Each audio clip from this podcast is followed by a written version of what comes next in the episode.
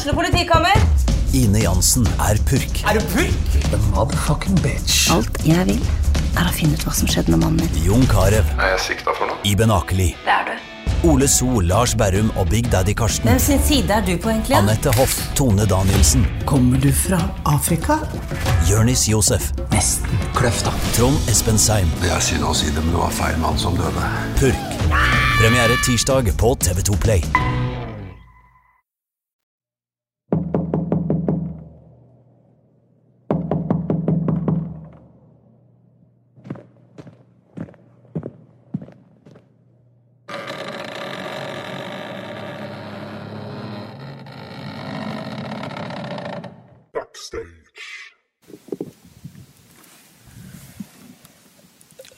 En eh, stor glede å ønske velkommen til ny episode av Oppland Arbeiderblads podkast Backstage.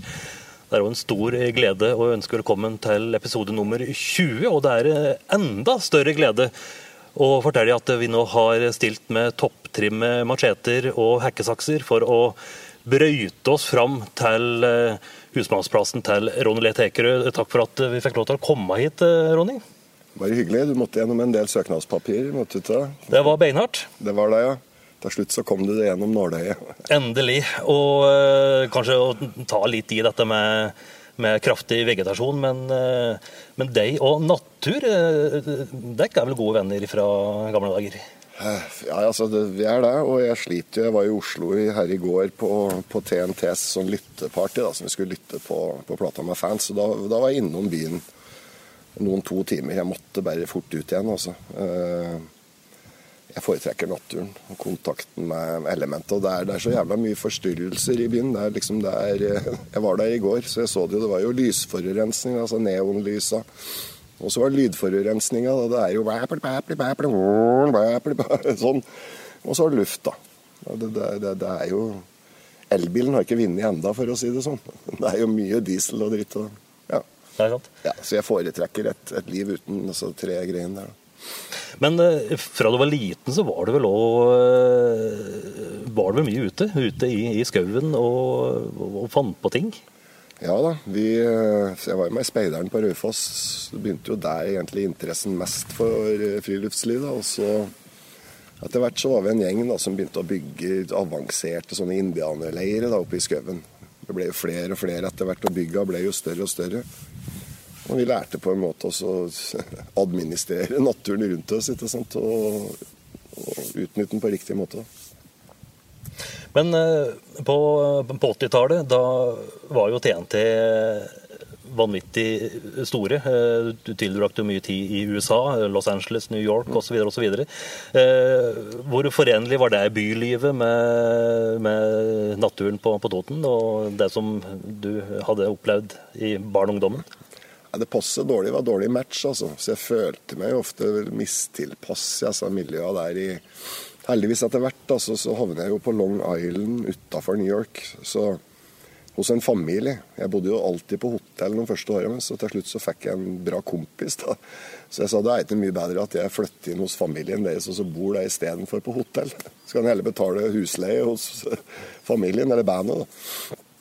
Så vi gjorde jo det, så jeg skulle jo egentlig bo noen uker, men så ble jeg boende i sju år eller noe sånt, den der i familien der da. Og Det var fine år. Da fikk jeg jo liksom komme meg inn på amerikansk, vanlig dagligliv. og uh, ja, Ikke minst at det var utafor byen, da. Så det var jo i hvert fall litt grann buskas rundt. Du fikk litt grønske på, Litt- på, på fingra hvis du ville? Ja, litt grann grønske, men ikke nok. Jeg savner jo Toten hver, hver bidige time, følte jeg ofte. Så. Mm.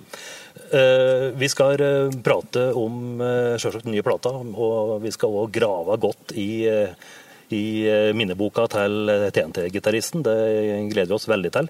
Men eh, for å begynne med, med dagens eh, dagen i dag. Ny skive er ferdig. Den eh, kommer eh, tidlig i juni. Er rattet ute når dette her blir sendt og dere ser på.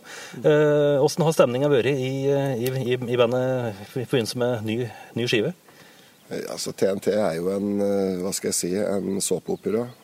Alltid vært, så det er, det er alltid disse skivene har alltid vært tunge ha lagd. Vi har Enten så har det vært en økonomisk situasjon eller så har det vært midt i et bytte av et plateselskap, eller så har folk sluttet, eller Det har liksom støtt vært en turbulens. Men jeg tror veldig sterkt på at det er liksom altså her, den energien i TNT som gjør musikken såpass interessant nå. At vi er fullstendig ulike da, som mennesker. Det er, altså, her prater vi virkelig forskjellige folk.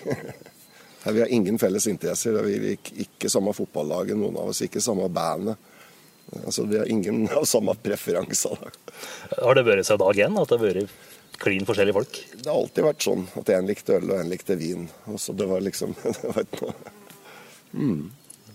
Men uh, dette med å få en ny skive i, i nevene, uh, er gleden og stemningen i, i deg da, når du får et fysisk produkt som du har uh, jobbet for og nå er ferdig? Til meg så er dette støtt merkelig, for altså, til meg så er jo gleden mens jeg lager det. Og så små seire det liksom føles mens du produserer det. da.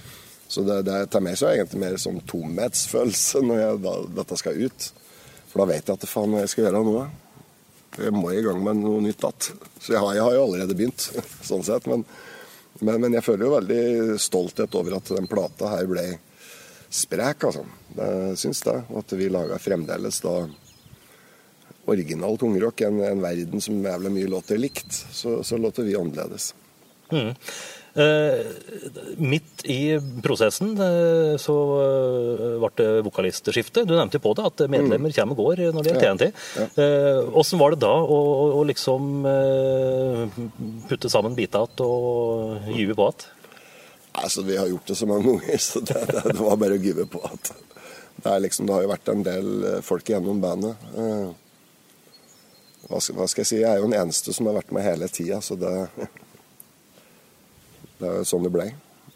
Jeg spurte ut ikke om den power-posisjonen. Det bare ble sånn. Mm. Var det nesten satt ifra første, første skiva? Da prater vi tidlig 80-tall, for noen som noterer? Jeg vet ikke, men jeg tror i et band så er det ofte én eller to alfaer. Det, det, beste er jo når det er et par som driver og skriver skrive og lager musikk. Det er veldig ofte vanskelig med tre involverte, f.eks. Til meg så funker det Det funker bra på den skiva her, at vi var tre som satt og jobbet på noe av materialet. Men uh, ellers så tror jeg egentlig på denne her alfamåten å jobbe på, at det er en sjef i et band. da. Uh, ja. Mm. Uh, og den uh, Er det kampen om uh, den øverste steinen på berghylla som har vært årsaken til at det har vært litt turbulent, spesielt da med, med Tony Harnell, da, som har kommet godt litt opp gjennom åra? Ja, det tror jeg er mer komplekst. Det er liksom, det har aldri vært sånn at Jeg har jo bare stått i dette bandet. Så når folk har kommet tilbake igjen, så har det ikke vært noe, noe, noe meg i bånd for dette. Det har vært mye mer komplekst. Det har liksom vært familier, og det har vært sykdom. Uh, reisegreier ikke sant, med alle disse her, den geografiske tingen bandet har. Da. Vi er, det er ingen i TNT som er geografisk her utenom meg og Nove. Da. Det, det, har jo vært en fordel å ha en bassist fra distriktet. Hmm. Men øh, første bandet som folk forbinder det med, det er selvfølgelig Rockfire. Ja. Eh, Dekk var ikke verdensstjerner, eh, og da måtte vel du rett og slett ta det i arbeid? Ja, jeg begynte, begynte på Raufoss-fabrikken jeg da å jobbe med bremserørskoblinger. Som jeg satte gummiringer på bremserørskoblinger. 30 000 i uka, for å være helt presis. Stemmer. Så fortsatt ruller det biler fra tidlig 80-tall med tekrøs bremserørskoblinger? Ja, jeg tror det har vært mye ulykker der. Så det var ganske nøye. Det var nøye, ja. Nå var det sånn de testa så herre når de hadde gjort det. Så hvis det mangler én gummiring på da 30 000, så måtte du ta og gjøre opp igjen hele. Akkurat. Ja. Du slapp det, eller? Så høye eh, sikkerhetsgreier er de ja. ja. Det er jo god reklame for Raufoss eh, industripark. Ja de, de, de trenger, ja, de trenger litt god reklame der, for det er ikke så jævla god reklame de har med den våpeneksporten sin, i hvert fall. Det kan jeg love. Men når det gjaldt eh, bremserørskoblinger fra tidlig 80-tall, da, da var det på stell? Det er noe som gagner det sivile samfunn, er det.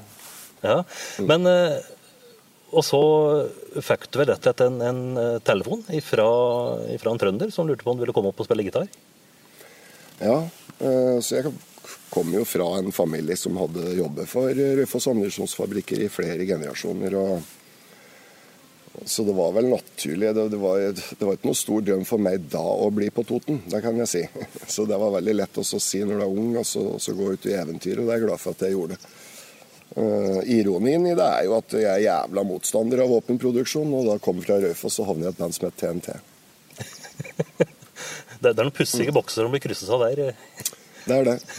Men det er ikke noe motstridende å være raufossing og så sette spørsmålstegn ved diverse ting.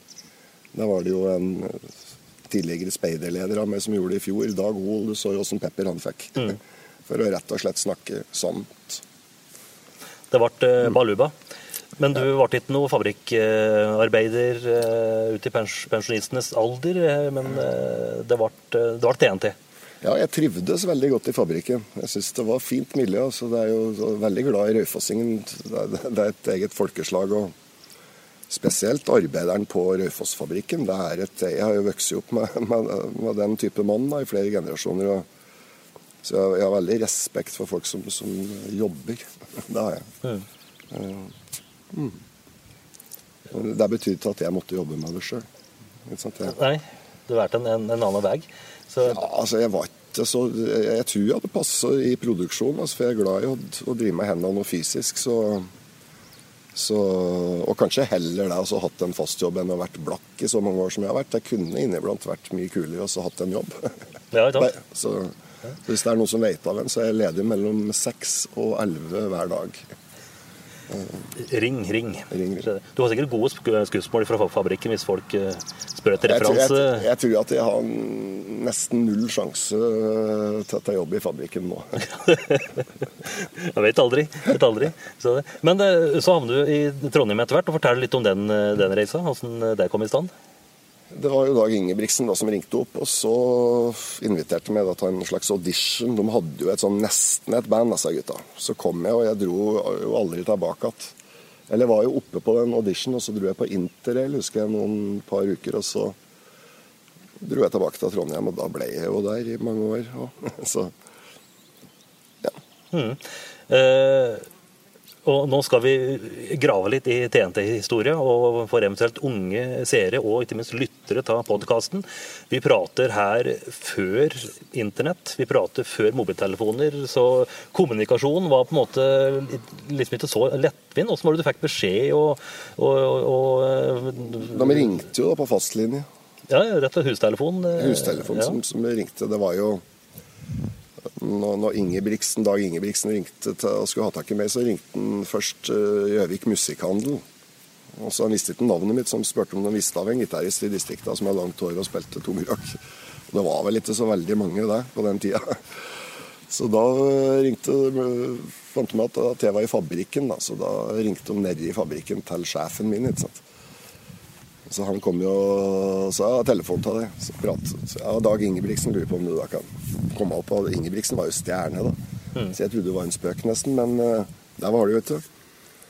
Uh, og så gikk jeg opp til sjefen etter telefonsamtale og så sa jeg, du, jeg må bare slutte i dag. Jeg. Nei, her er det ingen som slutter i midten av arbeidsdagen. Du får gå dagen ut og greier. Nei, jeg måtte jo bare, så jeg bare leverte inn saken, og så Gikk du? Så gikk jeg. Uh, og kanskje jeg ikke burde ha gjort det. Kanskje jeg hadde hatt et helt annet liv nå med helt annen orden på mange ting, egentlig. Uh, men jeg bare måtte gjøre det. Så det. ja. Men, men, det at eh, Dag Ingebrigtsen ringte uh, mm.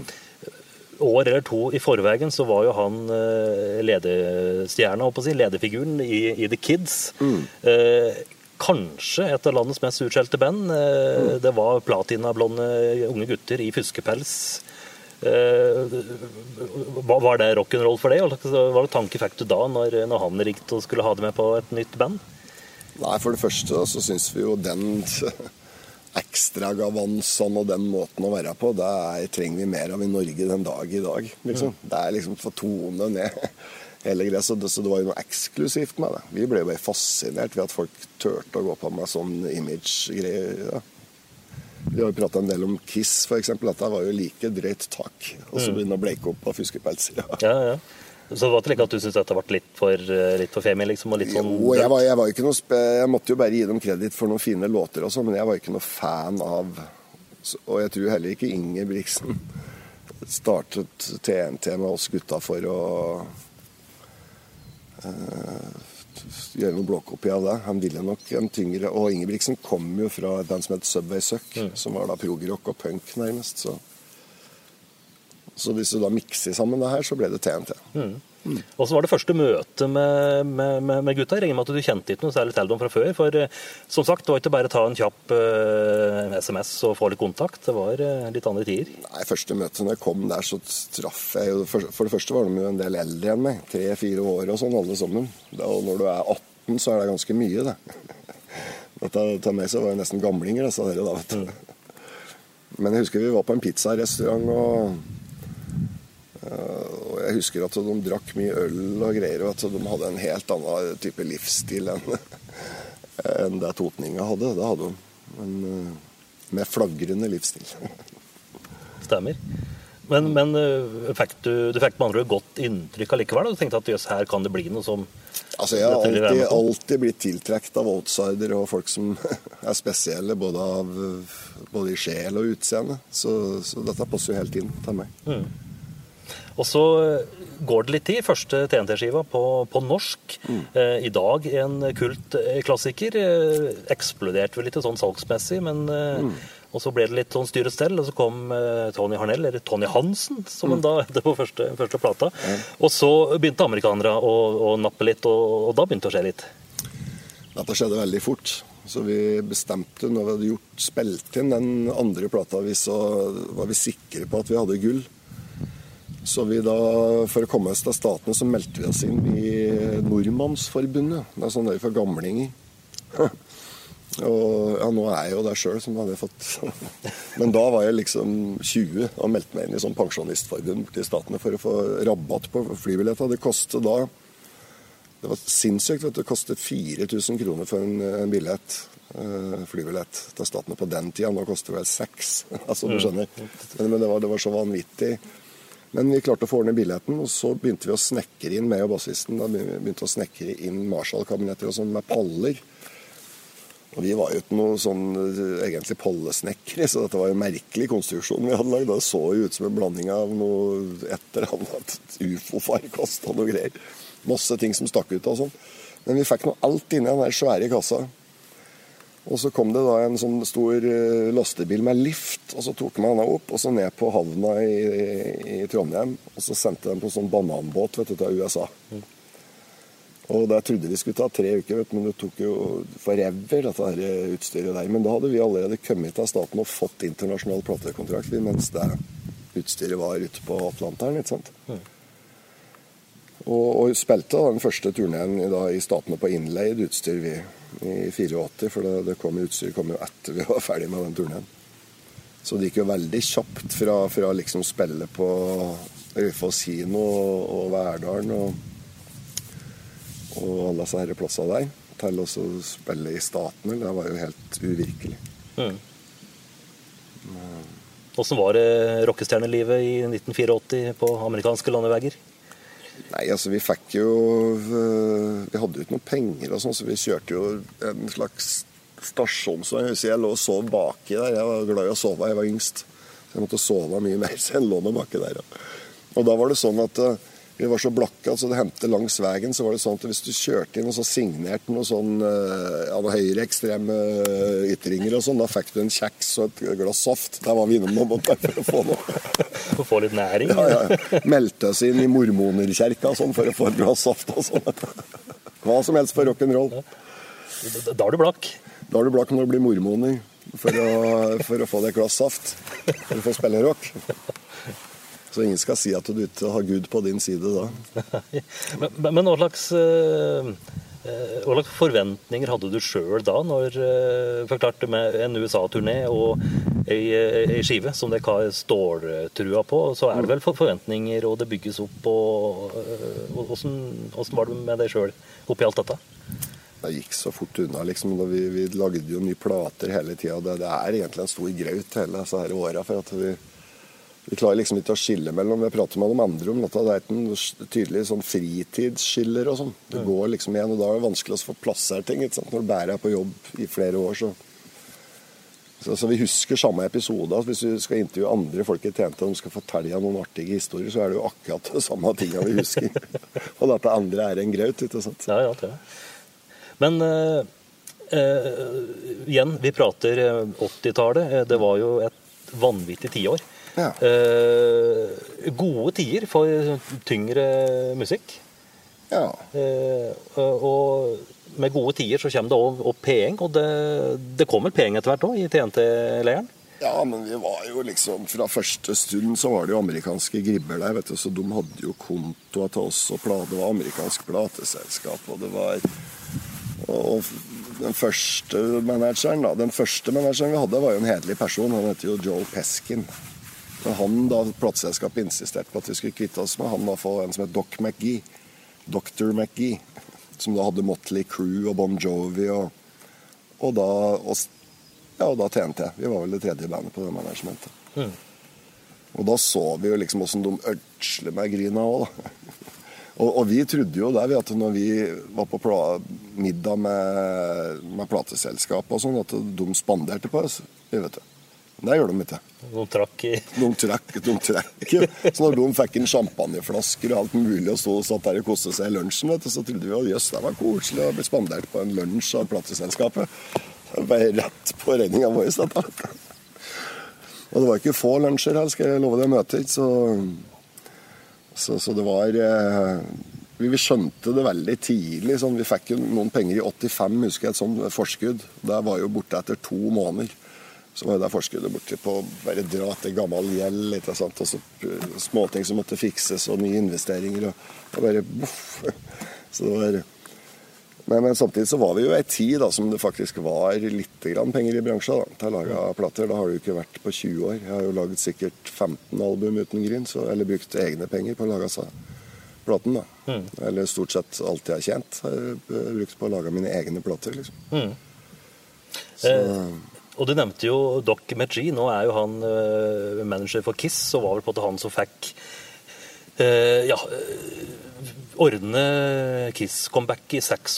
Så for noen som digger Kiss, så er, var jo det en, en, fin, en fin, greie. Mm. Men, uh, men, klart, han kom vel Han hadde vel litt sånn smålurvete fortid? Ja, og kanskje datid òg? ja, altså vi visste jo ikke når vi burde ha skjønt det, kanskje når det heter Doc doktor Maggie. Men samtidig, altså banda vi kommer, havner litt i skyggen av crew og Bon Jovi, og vi bytter jo management fort. Vi merker jo da at vi at vi, altså vi gjorde det veldig enkelt. Når vi skulle si opp med det managementet, så, var vi, også, fikk vi lagd oss T-skjorter på hele gjengen. Og så stilte vi opp på managementet med de T-skjortene, og der sto det Wet Match Management, altså våt fyrstikk. Altså like brukbar som en våt fyrstick. Så står Wet Match management. Da, da var vi fri. da gikk det greit. Men på tida der så eh, kom det jo et par av TNTs aller største plater, Tell No Tales mm. og Intuition kom etterpå. Eh, med de to platen så Det var vel en vanvittig opptur, både kommersielt og Ja, da skjønte vi ingenting. Så det, det, gikk jo, Men da hadde vi jo nytt management som jobber mye mer systematisk. og, og i de forskjellige territoriene, hvordan vi investerte da i turneer og, og, sånne ting. På den tida så måtte vi kjøpe plass for å supporte de store bandene, blant annet. har det jo den dag i dag, for så vidt. Så det kunne koste en million å få være med et stort band i en måned, f.eks. Du tjente ikke en million, du betalte en million. Tar du, ja. men, men eh, ifra fra speiderlivet eh, oppe i åsen, oppi, oppi her, eh, Raufossfabrikken, Rockfire. Mm. Plutselig så står du på den største scenen og er eh, rockestjerne. Du som gitarist blir jo hylle over hele verden. Åssen var det? Var det noe du eh, tok ganske greit? Det var det en meget pussig overgang for uh, unge Tekerøy? Jeg er usikker på dette her. Altså. Jeg føler at det liksom bare er fortsatt dette her Jeg vet ikke. Jeg er ganske sikker på at det er toner du kan skille ut fra, men, så liksom så, så disse gitarverdenene, sånn har liksom sånn klassifisering av gitarister og sånn. Det er nesten umulig i min verden. Da må vi Robert Nordmann, en gitarist fra 40-50-tallet, han spiller jo fletta av alle heavy metal-gitarister, liksom. Så det, det, er liksom vanskelig å, å, plassere at folk er best og sånn, men jeg har jo liksom hatt dette etter meg fra jeg var 14-15, jeg vet du. Liksom han her eh, Altså, jeg bestemte meg oppi huet mitt en plass for at jeg skulle være gitarhelt når jeg var 14, eller noe sånt. Mm. Så, så, jeg ble på en måte bare liksom bygd på en figur som jeg har hatt i huet mitt. Mm. Og når du da ble denne figuren, mm. var det utelukkende positivt? Har det kommet litt utfordringer med den posisjonen? Ja, det er, utfordringer. Du kan jo ha en slags forventning om at du skal utvikle det og sånn på en spesiell måte, og den, den tok jeg. Så jeg prøvde også liksom ikke så musikalsk sett. da. Så prøvde å være litt i forandring hele tida. Uh, eller det er helt avgjørende at, at, jeg har det hyggelig med instrumentet mitt og føler at den greia er i utvikling. Da, så gidder jeg ikke dette her. Så det er jo Der ligger bånn. Det er musikken. Mm. Men når du da er noen og 20 år, og, og, det kommer folk bort til deg som uh, er unge, som mm. har begynt å lære å spille og hører på deg og nesten mm. gude, gir et sånt gudestempel, åssen var det sånn i starten? Nei, du må oppføre deg som bestefar, da, vet du. Ja, bare... Ja du var, altså, den jeg hadde jo sånn sjøl. Jeg hadde jo mine favorittgitarister. Så Bjørn Kristiansen fra Aunt Mary. Jeg husker første gangen jeg traff han. Ikke sant? Jeg var jo helt sånn. For Gud, altså, herre folka her. Jon Hersla, ikke sant. Flaks. Første gangen jeg ble liksom helt der. Mm. Så, og, så, og så, fikk jeg liksom veldig hyggelig behandling av altså, gutta, liksom som både ungdom og, og fan og hele greia. Det, det husker du forever. Så jeg har liksom tenkt at sånn må jeg prøve å være sjøl. Eh, liksom ta en liten prat og høre og, de drømmer om musikalsk. og Vi skal ikke prate litt om utstyr. Mange av altså, unge vil jo gjerne prate om lyd og sånn. ikke sant? Mm. Så da, da er det om å gjøre å innta den, den rolla. Altså ta, være ansvarlig. For det mm. poenget må jo være at de skal lære av det jeg har gjort. ikke sant? Mm. Og så få lyst til å gjøre det samme, kanskje. Altså. Mm. Og, og tørre da, så, å, å, dra på. Mm. Du ga ut en eh, Det var lov på midten av 80-tallet. Eh, gitarkurs på kassett. Eh, ja. ja. Var responsen etter den? Det vet jeg ikke. Det var vel den, det var et amerikansk selskap som ga ut der. Det kom aldri noe avrenning i posten der, apropos økonomi. Ikke der heller? Nei. det var et, Jeg husker jeg dro til Chicago for å spille inn noe der. Og så, jeg tror aldri det kom noe penger for det. Og jeg tror ikke det solgte så vanvittig mye, eller solgte vel noen hundre eksemplarer i worldwide, kanskje. Ja. Men helt sikkert noen som vi har hørt om uh, ta den store bandet i dag. som Zack Wild, Zack Wild, han kjøpte den, vet du. Han hørte den? Helt sikkert. Og satt og, satt øvde? Helt sikkert. Åssen eh, Dette med altså hele 80-tallet og, og vi nevnte jo eh, Intuition og sjølsagt Tell No Tales-platen. Mm. Eh, var det òg skiver, hvis en da tar utgangspunkt i forgjengeren, Nice and New Tunnel, som jo var veldig brutal, og så kom ja. Telenor No Tales, var det òg en utvikling dekk òg ville være med på? Ja.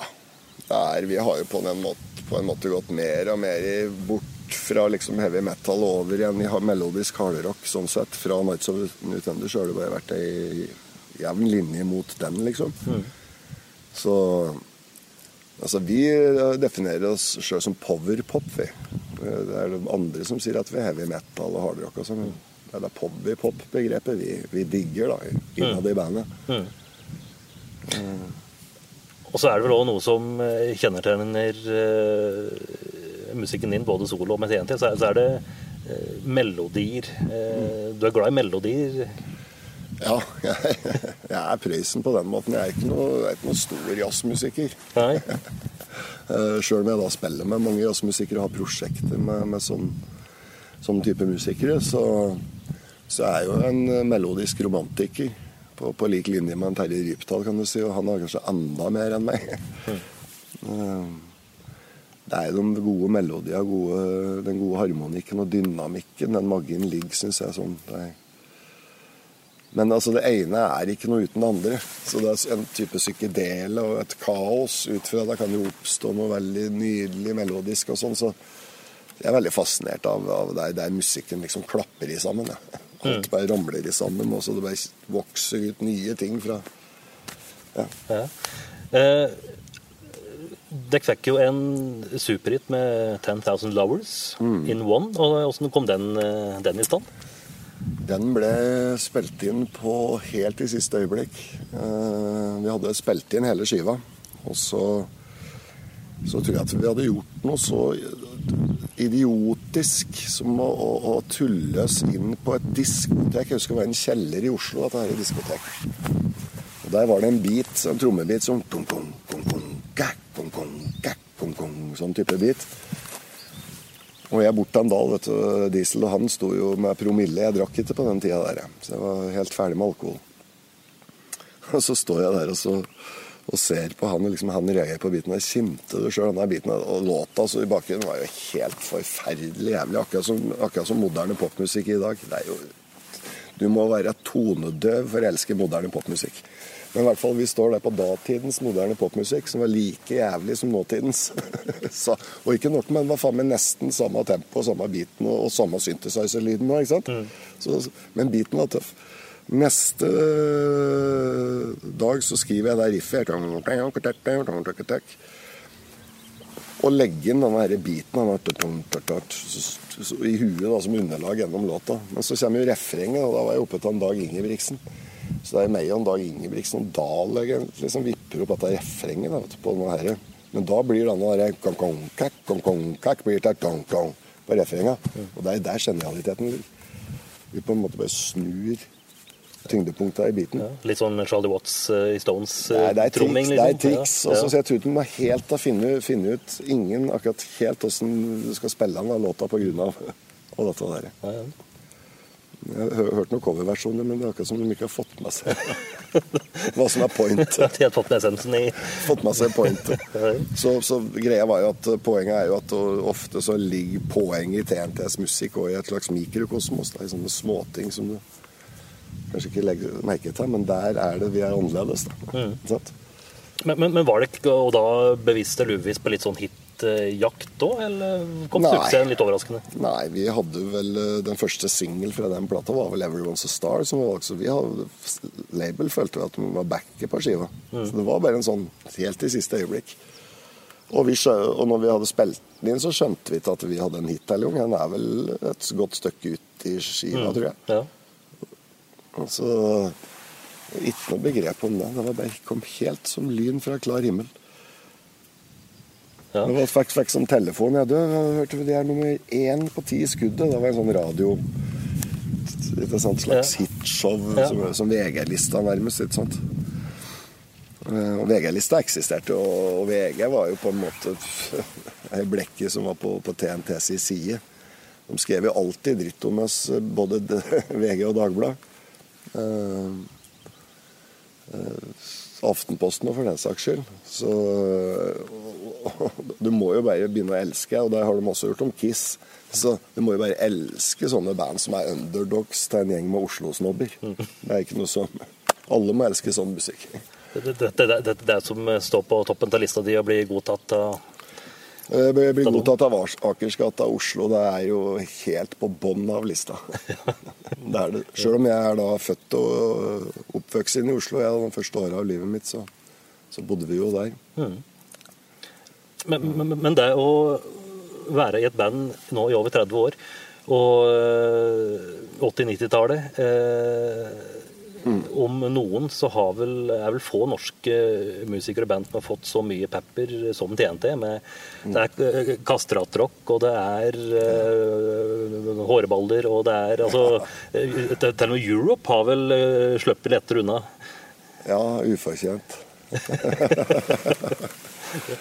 Nei, altså vi vi, har, vi vet hva vi driver på med. Så det er, det er, det er en Kontroversen rundt bandet har jo vært en del av en strategi, hvis du skjønner. Ja, ja. Alltid så har det vært en del av en strategi. Det skal røre litt i Det skal røre litt før, så kunne vi på en måte få et kontrovers og en attention pga. at vi var relativt gærne eh, gutter på veien, ikke sant. Det var jo det, for, det var ikke bare The Who som tok hotellrom, liksom. Det fantes jo andre band òg, uten å nevne navn. Som, som, som vi, vi hadde jo en uh, turné i 1984 som het Norge rister. etter turné. Og der, der tror jeg samtlige norske Da spilte vi 19 show på 21 dager. Og alle de 19 byene der de merker hva det vil si å ha TNT på besøk i den perioden der. Er det fortsatt kan se spor den dag, den dag i dag eh, etter dere? Ja, er overalt. Det er alt fra, der er alt fra glattcella i Bodø, der står det Rissin 'hjelp' med telefonnummeret til bassisten, ikke sant, til, eh, til FOA igjen på Porsgrunn Solglimt, som aldri kom seg igjen, og til, til glassmodellen i Dalen i Telemark, av Dalen i Telemark, som da ble ombygd til Hamburg 1945, rett etter bombing av Hamburg i 45. Så vi drev på litt sånn. Det ble veldig dyrt, da. Når det er sagt, jeg var ikke med på noe av dette her. Sjølsagt. Det var... Så, men eh, det var mye regninger. Jeg husker på den turneen da vi var på i 1984. Da husker jeg at jeg var, jeg var, jeg var kjempefornøyd, for jeg spilte da 19 konserter, og så fikk jeg liksom 13 000 kroner utbetalt. Det er lite. Og, Dette i timebetalinga. ja, ja, mens det, det var andre medlemmer i bandet og sånn, de hadde jo 13 000 i døgnet i utgifter med ødeleggelser og sånn. Så når vi var ferdig med den turneen, så var det minus altså, på kontoen. på den òg. Men uh, Norge husker den, og alle som var der, husker det. Uh, Bergen, når vi spilte Bergen i Grieghallen, de hadde jo det ble jo forbudt med rockekonsert uh, i 25 år etterpå. Det tjente jeg spilte i Grieghallen i Bergen. Det var først for sju-åtte år siden de hadde første rockebandet som fikk komme inn og spille. 25 år etter, 30 år etterpå, da fikk de lov å komme inn etter vi hadde vært der. Det ble såpass med lyd og kaos. Det var, tjente jeg på den tida, var et fenomen som, som drev Det var et slags ungdomsopprør òg. Så når konsertene var ferdig, så gikk altså ungdommer ut i gaten i alle byer, og der knuste de alle vinduer på alt fra kubus til Nille og Så alle handlegater, der var jo ikke enn et helt vindu omtrent i noen av altså, kvartalet rundt plassene. ikke sant? Men de tok jo seg òg av disse konsertsalene i Bergen. Altså, den artikkelen har jeg. Da hadde de Det var 18 seter som var røske av. Du kan tenke deg skrudd fast med skruer i gulvet. Der. De hadde vært på dassa og skrudd av vassrøret med vanntang. Tenk deg å dra på konsert med vanntang for en dag, faenskap! Da har du ungdomsopprør. Da hvert fall. Og vi sto i vinduet og så, og så på dette fra et hotellvindu og så på denne galskapen. Vi var jo ute, ute på gata og bidro, men vi så jo at det bare, bare spredde seg, liksom. Så det ble en måte å så Ja. Ja. Så d- d- 30 år etter eh, Bill Haley og eh, Så kom det et nytt et. Det og det, det var det. Ja. Det var i 1984. ja. Da har de fått nok. Da har de sittet, i- vært i institusjon, ungdommer, har ikke lenge nok. Det skjer snart igjen. Ja. Ja, Når du sitter der fra du er ett-to år til du er 18, til slutt så eksploderer det. vet du. Så, Mm. På en eller annen måte. Men etter eh, å ha holdt, eh, holdt i gang med, med TNT mer eller mindre sammenhengende, så 10-80-tall, er, det, er det noe spesielt du, du angrer på, eller sett ugjort? Ville gjort annerledes med både bandet, livet ditt? Eh, jo, jeg tror faktisk at jeg burde da i 1982 så burde jeg blitt i Statene. Og bare blitt der permanent og kanskje levd der i dag. Da tror jeg sånn jeg hadde kjent på sånn I hvert fall finansielt sett så hadde jeg kjent på det. Eh, liksom kanskje være i en verden der det var, det var litt mer rock'n'roll. Men så, så kanskje ungene mine ikke hadde fått den oppveksten. Da hadde jeg ikke vært her. Altså det er så mange Kanskje jeg ikke hadde laget så mange plater. Kanskje livsstilen hadde tatt meg. ikke sant? Los Angeles eller Så eh, Nei, faen, er det jeg angrer på? Jo, jeg angrer på at jeg Angrer ikke på noe, men jeg er veldig lei meg for at jeg er såpass ung at jeg ikke fikk se The Beatles live. Det syns jeg er litt kjipt. Måtte til Sverige da, i 63 eventuelt? Ja, må ta det, så jeg burde ha vært født da i 46. Ja, kunne reist sjøl over. Kunne reist sjøl over og sett Beatles. Men, men, men du møtte jo Black Sabbath. Black Sabbath møtte jeg. Det er vel òg en historie som bør fortelles fra den som var der. Ja, jeg traff jo Black Sabbath og var på turné sjøl i Nord-Norge med TNT, men vi hadde fri et par dager da.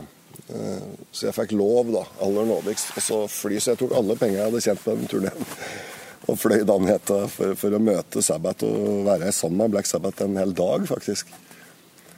Uh, Og det fins jo et bilde av dette her, jeg er jo drittunge. Jeg var vel 19 da.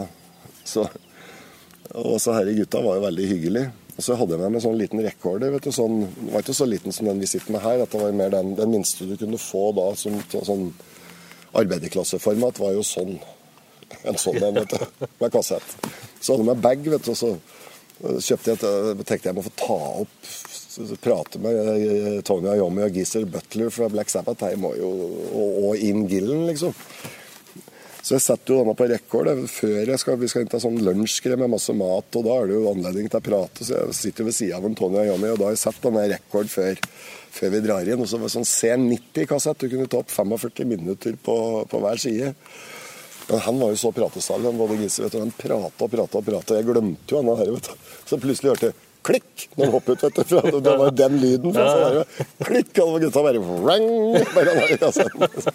Rå, skikkelig rød i trynet. Fikk du da? Nei, jeg fikk ikke snudd men jeg har de 45 minutter. Der skulle du ha hatt en kopi av.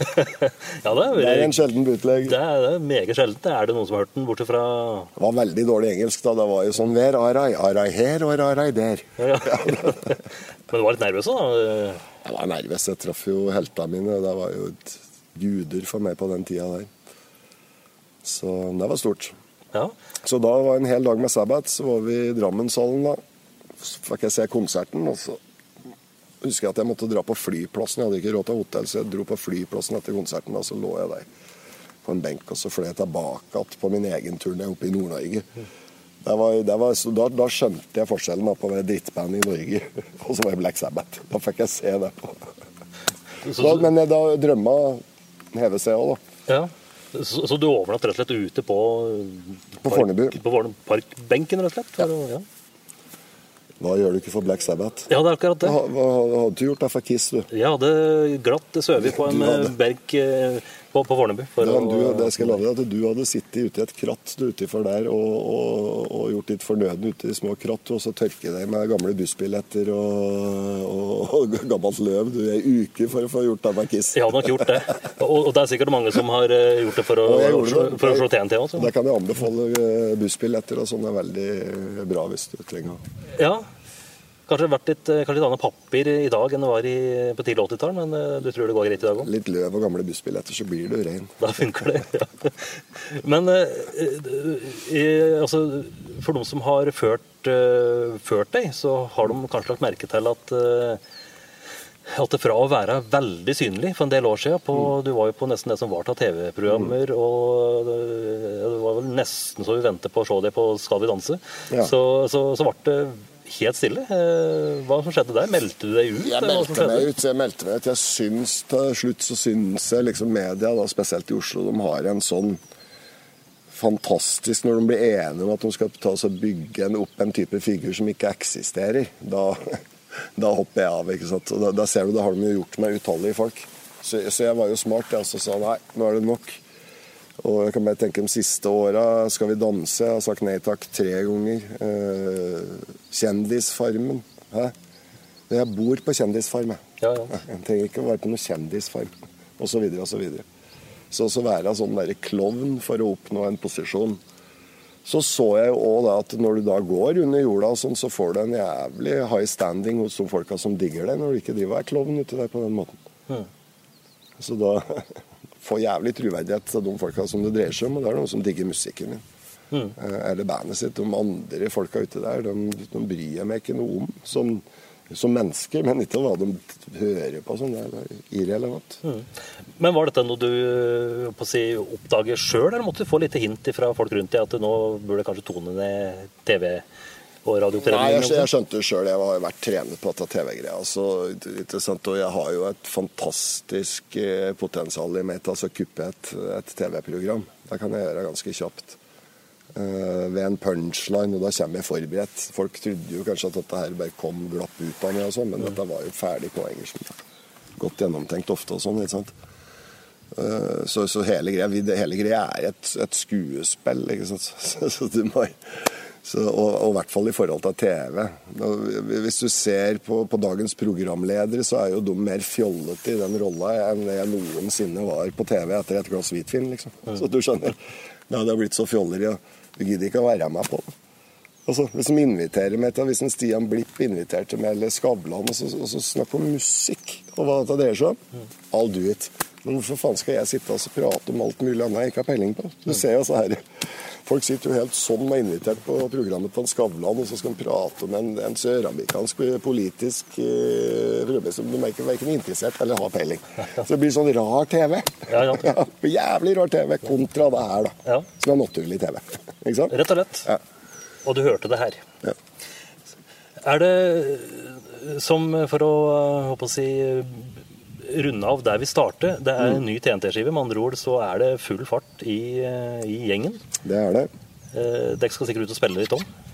Vi skal ut og spille. Vi har lagd en ny video. Jeg tenkte kanskje du skulle få titte på den når vi tar oss og legger lokk på den mikrofonen etter hvert. Så, så skal jeg sette på det. Jeg har kjøpt noen nye hodetelefoner som du aldri har sett før. De er ca. 70 cm store på hver ende med sånn stor jernklaff. Så det. Der har du. Så det passer der med knollen min?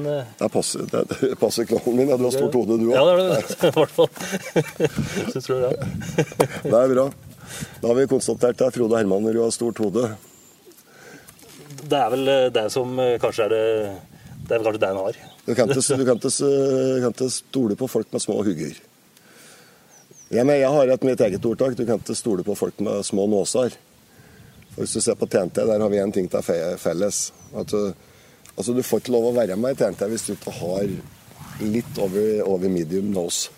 Med li- litt, litt nebb eller litt potet. Litt nebb eller litt potet, da er du velkommen TNT. Ja. Vi syns det er veldig rart med at det kommer inn en i bandet som har sånn pen modellnese med sånn eh, Det har noe mystisk. Det har noe mystisk. Ja. ja. Nei, jeg har jo på en måte litt sånn eh, halvpotet sjøl, så jeg kunne glidd rett inn jeg tror i uh, TNT-salen. Så Du, du hadde kommet rett inn, rett inn i Du hadde fått jobb tvert. Det er bare å ringe da når du er ferdig med dette her. Så. får skjønne bæren. Ja, vi har, jeg kunne tenkt meg at Hermanrud, hvis han kunne tatt oss og testdrekke litt av ølet vi har backstage på hver konsert, det hadde vært eh, bra. Det måtte ha vært noe for deg. Ja, da, bortsett fra at du ikke drikker øl, ja. da sliter jeg. Faen, det var sånn det var. Det har ikke, det har ikke vært noe tema siden russ 92, Å, ja. så da lar vi den ligge, tror jeg. Ja, ja, det var siste gangen. Det var siste gangen. Og det tror jeg var et jævlig smart valg, skal jeg være helt ærlig. Det, jeg trives eh, med det, men eh, du er jo ikke en som dømmer, og da skal jeg heller ikke være det sjøl tilbake. Så du må huske på at du er ikke sånn som vårs, du vet Frode. Du er ålreit, du. Og igjen, det hørte det her, så nå, nå kommer det fra fagfolk. Eh, eh, hvis folk vil, eh, vil kjøpe plate, og ikke minst se dere live, er det noen muligheter, i hvert fall konsertmessig, sånn i, i framtida? Skal dere være på noe De spiller vel egentlig bare to show i Norge på den sommeren her. Tre, kanskje, som det er snakk om. Ellers så legger vi opp turneen vi Vi har tenkt å begynne å turnere i Japan fra i høst. Og kanskje begynne på en annen plass. Så det er vel den første sommeren på 10-15 år du ikke ser TNT sånn aktiv på sommeren i den grad. Uh, ja, vi er hypp på å prøve å breike ut. så Vi jobber også med Europa. da, Få til seg litt større turné i Tyskland og, og ut og slite litt liksom. Mm. Så det er eh, Men når eh, høsten og vinteren kommer og folk trekker innendørs, da er det rett uh, mulighet til å kanskje få oppleve litt innendørs-TNT igjen? Det kan hende. Eh, Det hadde jo vært kult. Jeg tror TNT er et sånt band som kunne passe på litt større kulturhus og, og sånne ting i dag, men eh, vi får se, altså. Du vet plutselig, det var jo på 80-tallet så spilte vi jo ett show i Norge på sju år, det var på Toten hotell. Ja. Og det står det fortsatt, det, faktisk. Ja. Så Ja, det står det. Ja, det er vel det eneste hotellet som faktisk står. Så, så gratulerer med det. Var, det var, ikke det at det var noe, noe promo for Toten hotell, som selvsagt er det aller flotteste hotellet rundt her, men, med den beste maten. Men øh, øh, så, så sånn er det. Uh, der står ennå. Uh, det var vel nesten Toten hotell som ødela TNT. Jeg husker vi hadde release party på Realized Fantasies oppå der. Og det var en sånn trapp som går ned ved baren oppe på hotellet. Så går det ned en trapp fra andre etasjen, sånn konferansesal og greier. Og da kom en Tony Harnell vet du, rett fra baren, så så han ikke trappa, så han gikk rett inn i trappa og så fikk sånn skikkelig Donald Duck-kul på. Så det, det var motsatt. der Det var hotellet som tok og ødela bandet. Skjønner du? ja, det stemmer det. ja. Så var det dere som uh, kastet TV-en ut av vinduet der? Der var det Nei, han har fått, han har fått begge. Jo, nå er ikke dette helt sant, altså. At, øh, og- og beklager det, Arve. Men Eh, hele CD-samlinga ble ødelagt. vet du, for han Arve var veld, veldig glad i dansemusikk. og så I baren der så var det vel 300 CD-plater med forskjellig ja, virkelig både sjelden dansemusikk og ordentlig samling. Og den var det manageren vår. så det, og det, Han har vi som manager den dag i dag. Han sto i baren der, og Arve hadde gått og lagt seg, så han sto i baren og tok over serveringa. Og knuste hele CD-samlinga til Arve. Så, men han var heldig. da, Han fikk igjen fire Kiss og så seks TNT-skiver. da. Da er det god betaling for det. 200 låsebandskiver mot fire, TN, fire Kiss og seks TNT. Det må jo være Knalldeal. Innafor. Helt uh... Neida, men vi, vi ordner vel opp igjen etter oss. Det var litt trist, dette, men vi får fremdeles lov å komme tilbake igjen. Altså, for han er, han er etter langsint, i hvert fall. Han er et langsint. Nei, nei, han var blid neste morgen. Så det var jo fint. Det er bra. Uh, ny skive, den heter 13, fiffig nok. 13, ja. Det er et skikkelig lykketall. Ja. Mm. Uh, det betyr uh, vel at det rett og slett er 13. TNT-plate. Hadde du tenkt, tenkt, på det når du drev og hadde første øvelsen med Ingebrigtsen og co. i 82? Hadde nok ikke sett for meg det. altså. Jeg hadde jo planer om å kanskje slutte med musikk når jeg var rundt sånn 30, altså bli marinebiolog og studere livet under, altså i havet. Så, så, så, ble det 13 studioalbum. Så jeg vet ikke hvor mange album jeg har gitt ut studio, men det må jo være en del med soloplaten og Rypdaler og Jeg må vel nærme meg såpass snart, på en sånn 30. Det er vel snart, uh, snart der. Ja. Og da kommer det også sikkert i god Zappa-ånd 1800 eh, og Trygve eh, litt sånn eh, offisielle bootleg-ting òg. For sikkert, du har sikkert mye på, på kistebunnen som Nei, det er en del ting som ligger Jeg har en kasse her da, som jeg har fått sanke mye av disse rare tinga. Utgitte tinga. Så en dag når jeg er borte, så kommer vel det ut på markedet. Det er jo ofte sånn. og da blir du steinrik? Da blir jeg steinrik, og da hjelper det jævlig, vet du. Eh, det er eh, som vanlig sommer og sol oppe på Nyagan. Har det vært regn her noen gang? Det tror jeg ikke. Ikke som du har vært her. Nei, det har vært helt eh, perfekt. Så mm. dette er helt strålende. Ronny Tekerød, takk for at du åpna opp porten når vi klorer på, på døra. Tusen takk for at jeg fikk lov å være med på deg, og få lov å drive på med det her.